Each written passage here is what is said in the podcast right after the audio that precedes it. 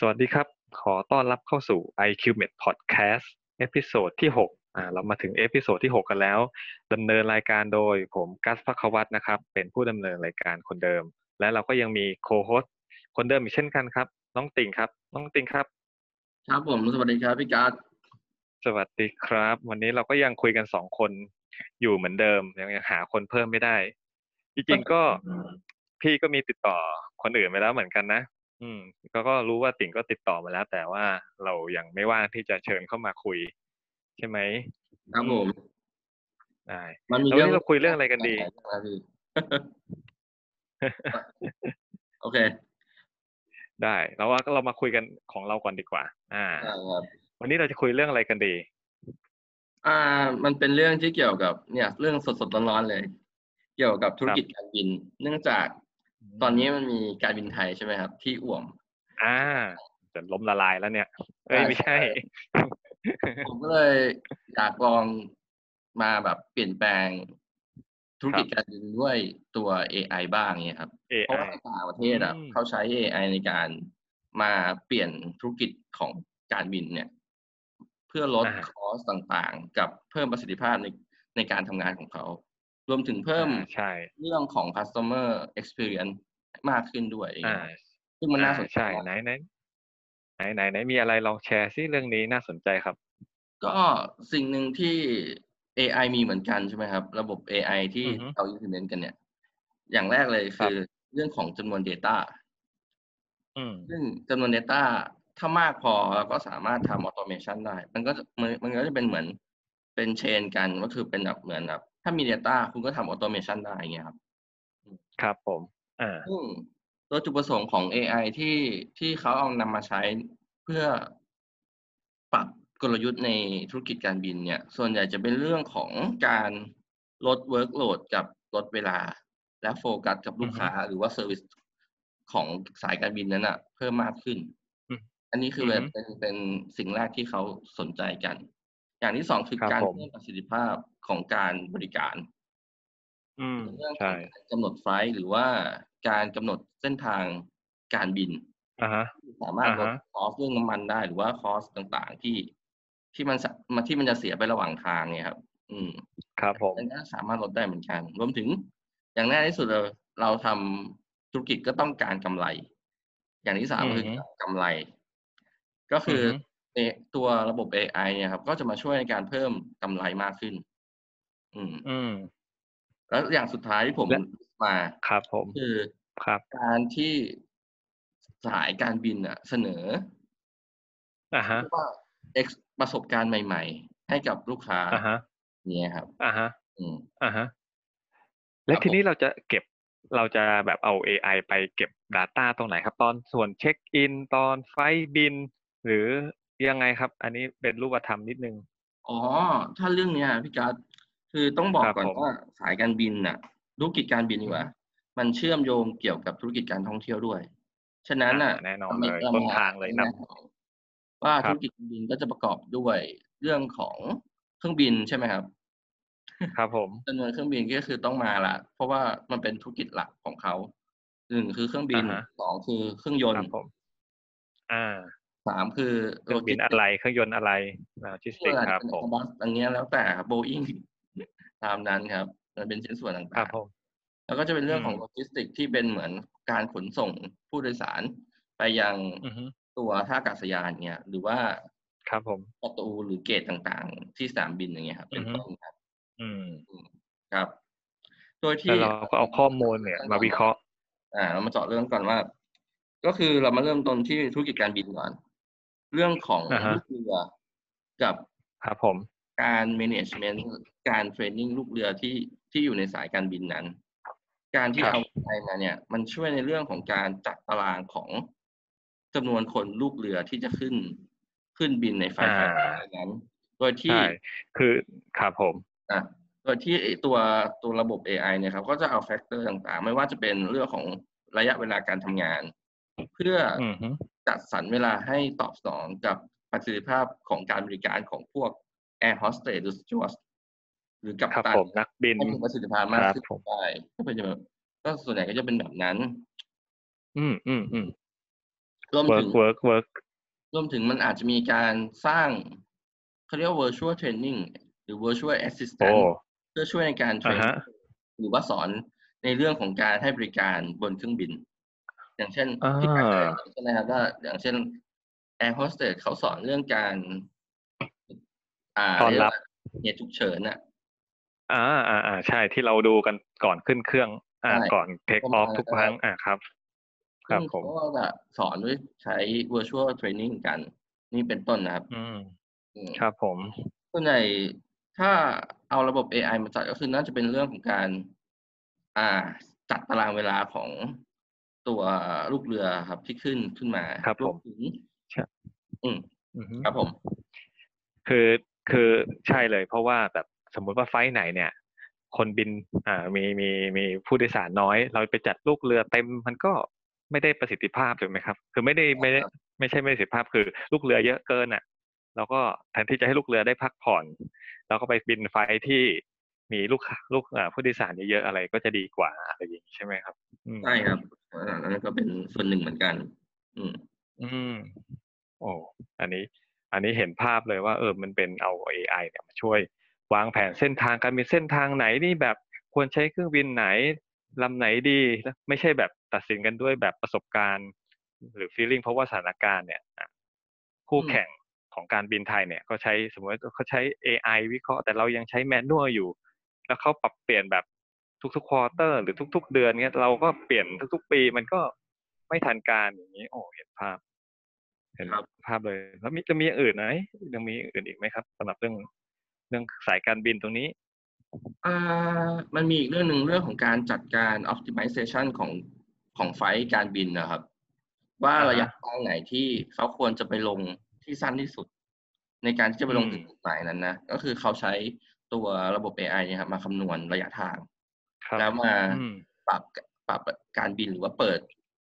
เปิดเขาเรียกว่าเปิดสายการบินใหม่เส้นทางใหม่เนี่ยให้เกิดขึ้นอย่างเงี้ยครับอย่างเช่นเขาอ่ามองใช่แล้วว่าลูกค้าเนี่ยเออหรือว่าลูกเรือหรือว่าเขาเรียกว่าอะไรผู้โดยสารอะผู้โดยสารน่ะครับเขาต้องผมการที่จะบินไปที่อเมริกาเนี่ยเมืองเนี่ยลงมากครัที่บสุดผมเขาก็สามารถที่จะ optimize อ่าตัวไฟล์อะให้มันสอดคล้องกับน้ำหนักของเครื่องบินได้อย่างเงี้ยครับ อันนี้ก็เป็นครับอีกเรื่องหนึ่งนะครับ ที่เขาประเมินกัน อ่าอย่างเช่นพี่การดคงจะเคยได้ยินข่าวมาแล้วว่า สายการบินหนึ่งในอเมริกาเงี้ยไล่อือฮึลูกค้าละได้ไล่ผู้โดยสารอ่าผู้โดยลงสารใช่ใช่ต้องจำการทำได้ให้เลส่งยอ่าใช่ของความลับ ซึ่งจริง ๆ อะ เมื่อใช่เรานำระบบ AI มาจับตรงเนี้ยครับ มามาวิเคราะห์ว่าอ่าฮะจำนวนคนผู้โดยสารน่ะที่เหมาะกับการนั่งไฟเนี่ย มันควรจะเป็นเท่าไหร่เนี่ยมันสามารถลดอืมเรื่องของภาพนี้และส่งเสริมภาพลักษณ์ขององค์กรได้ ซึ่งอันเนี้ยก็เป็นอีกจุดหนึ่งอืมที่น่าสนใจถ้า ถ้าอยากจะนำมาปรับใช้ในในในกับการบินไทยนะครับ อืมครับผม อืมครับมีมีอันหนึ่งที่ที่พอเห็นภาพอันหนึ่งนะ ไม่รู้ว่าเขาใช้กันหรือเปล่าคือการแบบที่เขาขายตั๋วเรา เวลาเราไปจองตั๋วอย่างเงี้ยครับสายบางทีแบบตั๋วมันขึ้นขึ้นลงลงเนี่ยตามแบบเออเนี่ยวันหยุดแทนที่เราจะจองแบบอ้าวเฮ้ยไพรซ์มันปรับขึ้นมานี่แบบสิ่งคิดว่ามันใช้ AI ไหมหรือว่าแบบไม่ใช้หรอกคนกดเข้าไปอย่างนั้นแหละอะไรอย่างงี้ที่ที่จริงมันมันใช้ AI อ่า ไม่ได้ใช้ AI อยู่อะเขาเรียกว่ามันใช้ข้อมูล แล้วมามาลงกับอืมอัลกอริทึมหรือก็คือระบบ AI ที่มาคำนวณว่า Data เนี่ย ของลูกค้าเนี่ยมันตอบสนองต่อ เส้นทางการบินไหนแล้ว ticket เนี่ยมันก็จะเพิ่มขึ้นตาม demand นั้น เป็นการครับ optimize ผมราคาเพิ่มเติม ซึ่งส่วนใหญ่อะเขาเรียกว่าผมเรียกว่า e-commerce ในในธุรกิจสายการบินแล้วกัน เพราะว่ามันจะมีอือฮึอือฮึมีแพลตฟอร์มต่างๆ ที่ช่วยในการที่เราจะได้ส่วนลดจากจาก การซื้อตั๋วถูกไหมครับ ครับอืมผม ใช่ซึ่งตัวระบบ AI ก็จะมาจับตัวเนี้ยเรื่องของอือฮึการเข้าไปคลิกตัวดูว่าเส้นทางไหนที่อยากจะไปอย่างเงี้ย ซึ่งมันจะมีข้อมูลต่างๆมากมายเขาก็สามารถ optimize ราคาได้ หรือว่าเขาอาจจะเปิดเปิดประมูลราคาตั๋วแบบรายปีว่าทุกรายเดือนให้กับเอเจนต์เนี่ยแล้วเอเจนต์นำไปขายต่อ ซึ่งอันนี้ก็เป็นอีกทางเลือกที่จะเสริมเสริมสร้างแบบเขาเรียกว่า เพิ่มทางเลือกให้กับ การทำกำไรในเรื่องของธุรกิจสายการบินนะครับ ประมาณเนี้ยอืมอืมโอ้อันนี้กลายเป็นแบบว่าเป็นเป็นแอปพลิเคชันหนึ่งของของ AI ได้เลยนะ ไม่ใช่แบบว่าเอ้ยแค่มา manage ว่าตั๋วถูกตั๋วแพง แต่ยังสามารถที่จะจัดสรรตั๋วไปให้อ่าเอาซอร์ได้ไปให้เอเจนซี่ได้ในในการขายตั๋วได้ใช่ครับอืมซึ่งมันอะมันอาจในจะเป็นการประเมินได้ด้วยอะพี่การว่าแบบสุดท้ายครัอะบเรา เราอยากจะจัดสรรให้เอเจนต์อะกี่เปอร์เซ็นต์สำหรับ ตั๋วที่คนั่รังบทั้ผงมเนี่ยครับ มันก็สามารถอืมวิเคราะห์ได้ว่า เราจะได้รายรับ หรือว่ากำไรกลับมาเท่าไหร่อย่างเงี้ยอันนี้ก็เป็นอืมแล้วก็ที่จริงมันก็สามารถลดคอสในเรื่องของการบินได้ด้วยนะอืมเนื่องจากเมื่อเราเราเห็นลูกค้าที่เออหรือผู้โดยสารที่ซื้อตั๋วเข้ามาแล้วจองซีทแล้วใช่ไหมครับ ครับผม ส่วนใหญ่อะธุรกิจธุรกิจสายการบินเนี่ยเขาจะปล่อยให้เอเจนต์หรือว่าเอาซอร์สไปซื้อแล้ว แล้ว ตัวผู้โดยสารที่ซื้อจากเอาซอร์สไม่ขึ้นเครื่องอย่างเงี้ยครับ ซึ่งอ่าฮะซึ่งมันก็เลยจะกลายเป็นตั๋วว่างขึ้นมาทันที ฉะนั้นอ่าเวลาเอกสารครับมันก็ขายไม่ทัน แล้วธุรกิจอืมการบินเนี่ยมันจะมีเรื่องของการอ่าจอดที่อ่าสนามบิน มันจะเสียครับค่าที่จอดด้วยต่อชั่วโมงจอดอืมซึ่งมันราคาอืมแพงเหมือนกันนะครับ ต่อชั่วโมงนั้นที่ที่ผมทราบมานะอืม เอออืมฮึฉะนั้นอะเขาจะจอดนานไม่ได้ ถ้าจอดนานอะเขาก็จะเสียค่านั้นไปเรื่อย ซึ่งมันเป็น cost ที่แบบมันไม่ควรจะเกิด ฉะนั้นอะอืมมันก็เลยเหมือนแบบเขาสามารถจัดการเรื่องเนี้ยได้ดีขึ้น เพิ่มประสิทธิภาพอืมในการที่จะออก flight ได้ตรงขึ้น ไม่ไม่มี flight delay อย่างเงี้ยครับเป็นต้นเนี่ยครับครับผม อ่าใช่เลย flight delay นี่แบบเจ๋งมาก ทั้งขาเข้าขาออก นึกออกใช้ได้เลย อะไรอซึ่งย่างเงี้ยซึ่งจริงๆมันมีมันมี แอปพลิเคชันที่ใช้ AI เพื่อพิจิตอ่าทำนายเรื่องไฟดีเลย์ด้วยนะ ว่าจะดีเลย์กี่ชั่วโมง อ่าฮะเนี่ยมันก็มีเหมือนกันนะอืม ที่เอามาจับ แต่ส่วนใหญ่ผมคิดว่ามันมันมันอาจจะจะไม่ค่อยมีประโยชน์เท่าไหร่ เพราะว่าสุดท้ายมันก็ขึ้นอยู่กับการจัดการถูกไหม ครับผม มันก็แค่บอกอืม ได้ว่าผู้โดยสารว่าแบบไฟล์เนี่ยมันดีเลย์ไปกี่ชั่วโมง ซึ่งเขาได้ไปทำอย่างอื่นว่าเลื่อนไฟล์อื่นไป หรือว่าซื้อ ซื้อไฟล์อื่น เพื่อเดินทางไปที่จุดนัดหมายแทน มันก็จะเป็นประโยชน์ต่อผู้โดยสารมากกว่า ผมมองว่าอย่างนั้นนะครับผมเป็นทำอะไรนะ ปรับปรุง customer experience ให้ดีขึ้น ใช่ครับอ๋อที่อีกอย่างหนึ่งครับผมอะการการปรับปเชิรุญงเลยครับการปรับปรุง customer experience นั้นจริงๆอะพี่กัดคงเคยได้แบบคงมีประสบการณ์อะ ในการรีฟันเกี่ยวกับการอ่าคืนตั๋วใช่ไหม refund ตั๋ว เคยเคยเคย ซึ่ง พี่กัสเคยได้คืนไหมหรือว่าเคยได้คืนในระยะเวลาที่ช้าหรือเปล่า โอ้จำจำเวลาคืนไม่ได้เลยคือรู้ว่า อะ refund ไปแล้วก็นู่นเลยกี่เดือนก็ไม่รู้จำไม่ได้ละเออใช่ครับมันมีความช้าอยู่แล้ว ตัวเวลาเราโทรไปถาม call center ก็จะไม่ค่อยจะไม่ค่อยมีใครตอบถูกไหมใช่ใช่ใช่ใช่เบื่อมากเบื่อมากเบื่อมากเลย pain pointมากฉะนั้นน่ะมันจะมีแบบอย่างเช่นในอเมริกาครับ นี่มาอีกแล้วแชทบอท อือฮึอืม อ่าฮะแล้วยังก็ไงยังไง ก็คือเขาเขาสร้างแชทบอทมาครับ ชื่อว่า United อือฮึเป็นสายการบินของอเมริกานี่แหละ โดยใช้ ครับผม Alexa พี่การคงจำได้ครับผม Alexa คือออ่า ตัว AI ของ Amazon ครับผมได้ใช่ คำสั่งเสียงในการคอนโทรอ่าล ฮะ นั่นแหละครับเขาครับผม เอาตัว Alexa มาทำเพื่อเป็น chatbot ให้กับ อืม อ่า เพื่อบริการให้ขกัอบงผู้โด United ยสาร Airlines ใช่ของของอเมริกาสายการบินอเมริกา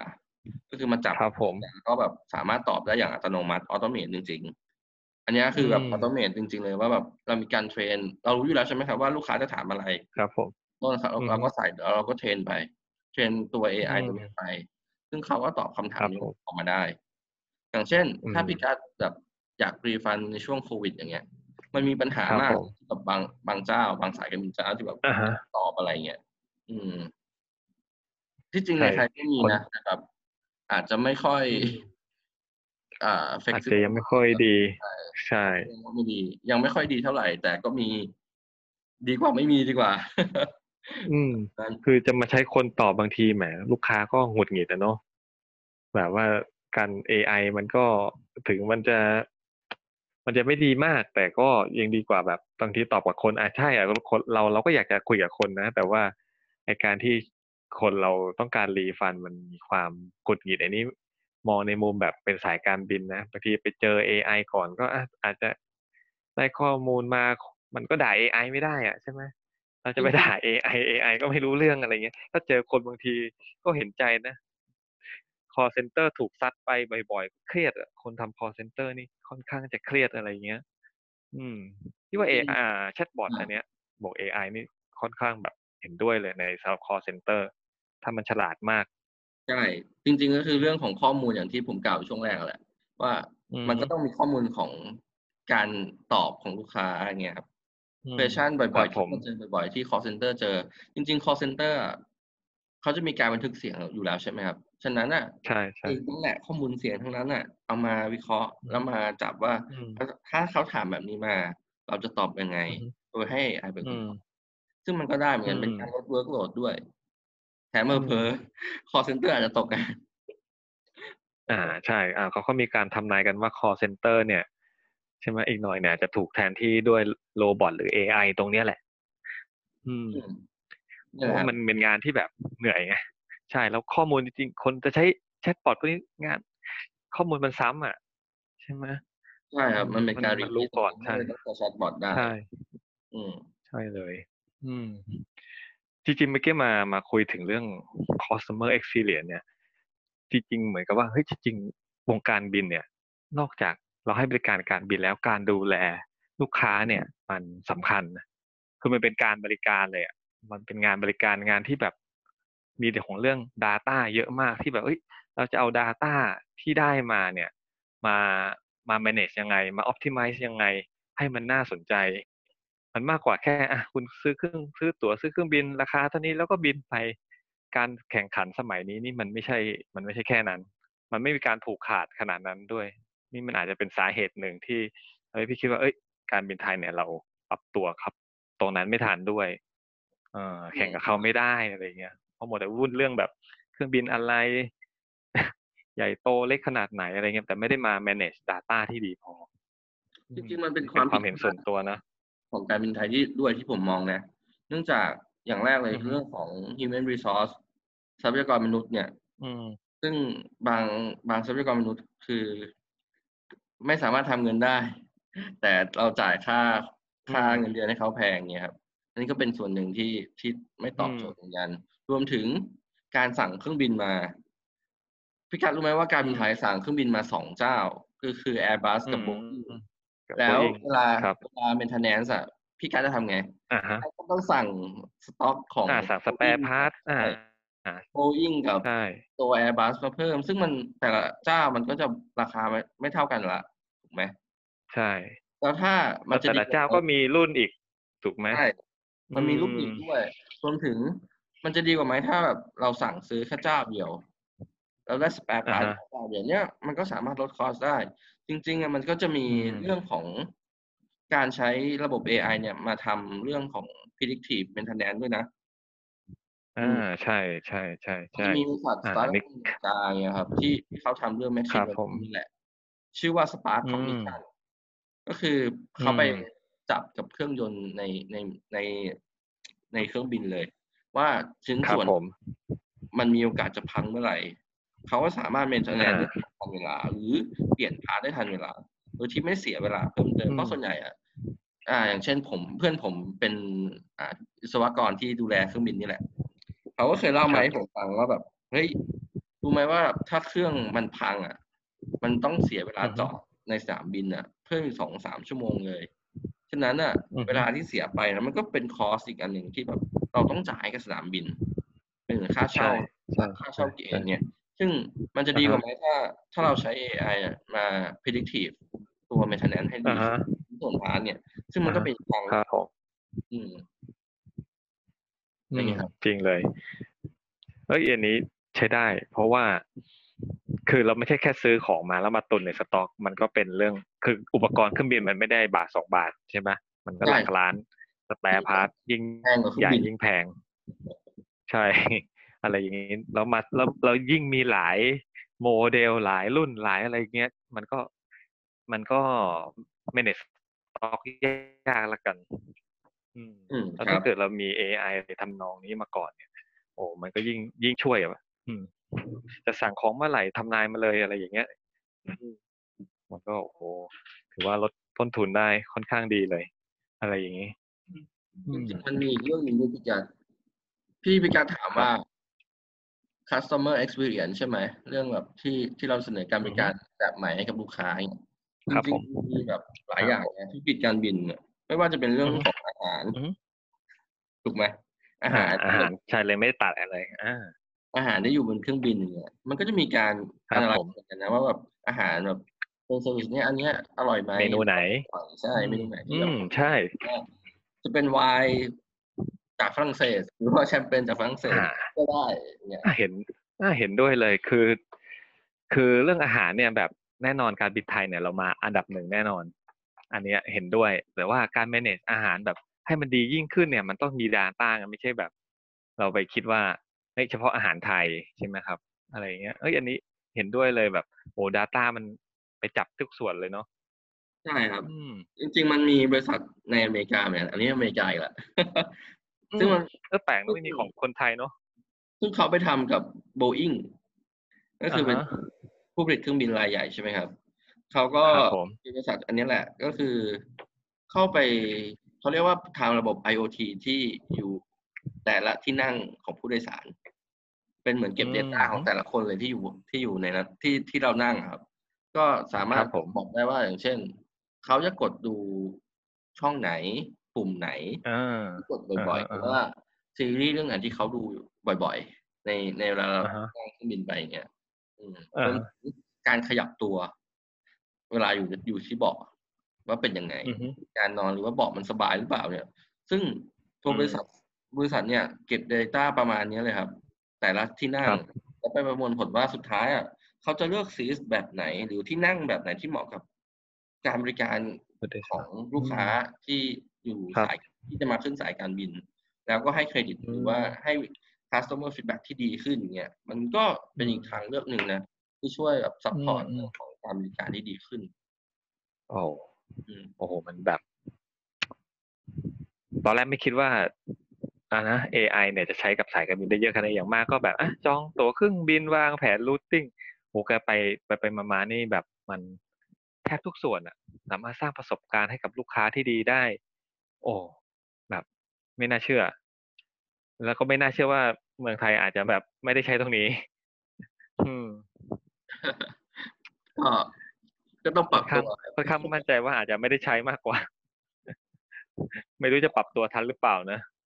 จริง ๆ มันมี da- มันมีข้อมูลเยอะพี่ แต่ประเด็นคือ ครับผม การเก็บ Data เขาเก็บได้แบบไหนหรือเปล่า หรือว่าเขาเก็บกับกระจาย โดยที่ไม่มีการจัดหมวดหมู่อะอันนั้นก็เป็นอีกเรื่องหนึ่งที่มันอืมมาจัดการต้องต้องเรียกว่าต้องมา cleaning data ให้มันโอเคครับผมเขารูปเขารอยก่อนอืม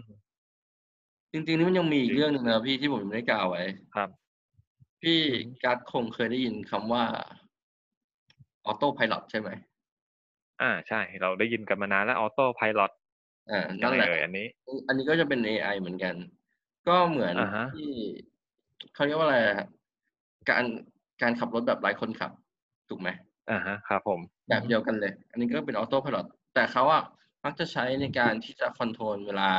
เวลาขึ้นอือฮึอยู่ขึ้นบินไปแล้วอะเขาก็จะอืม ใช่ใช่ออโต้พ l o t แทน แต่เวลาลงอืมก็จะใช้กับตันการลง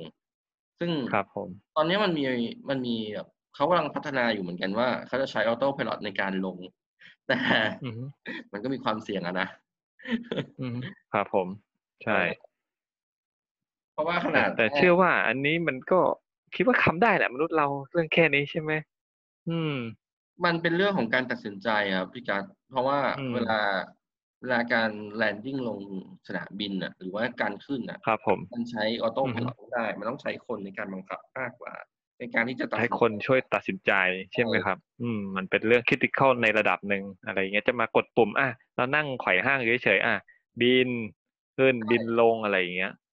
ซึ่งอันนี้มันกระดูกกระไรอยู่ในด้านของของระบบ AI แหละ ยกเว้นอืมมันก็จะมีโอกาสที่ที่ Google จะทำ Deep Mind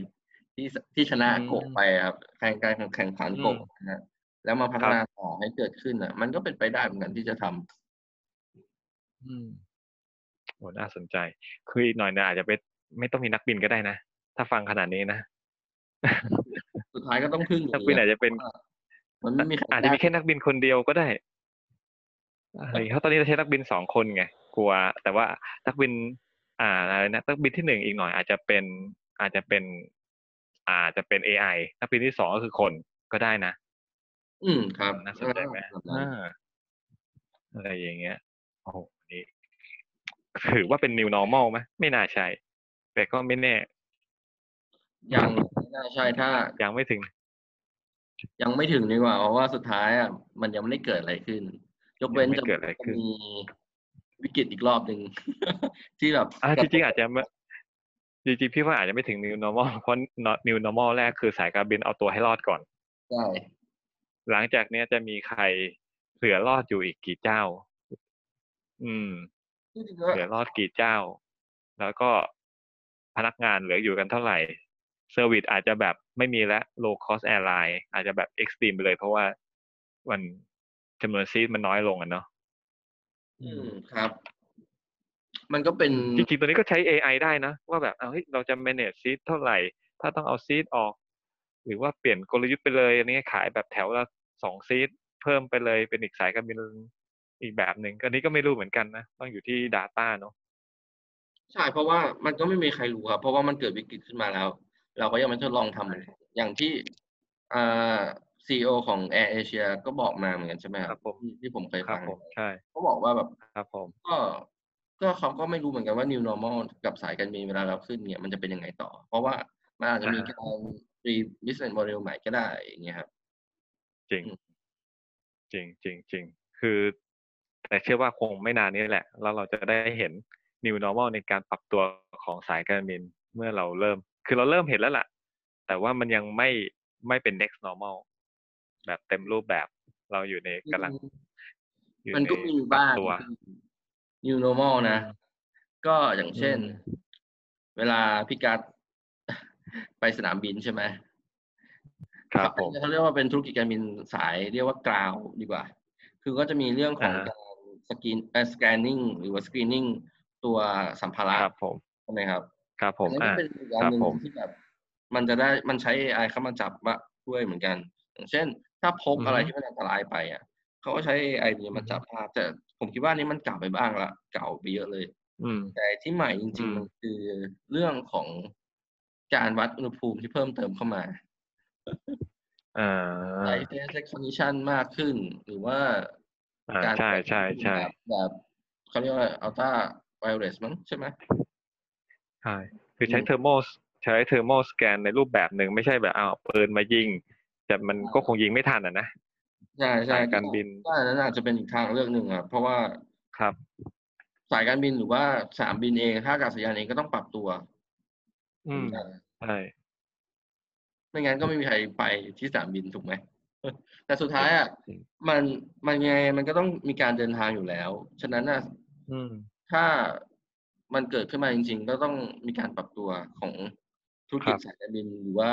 ธุรกิจการท่องเที่ยวที่เกิดขึ้น เพราะว่ายังไงคนก็ชอบเดินทางอยู่ดีอืมเห็นด้วย มันอยู่ใน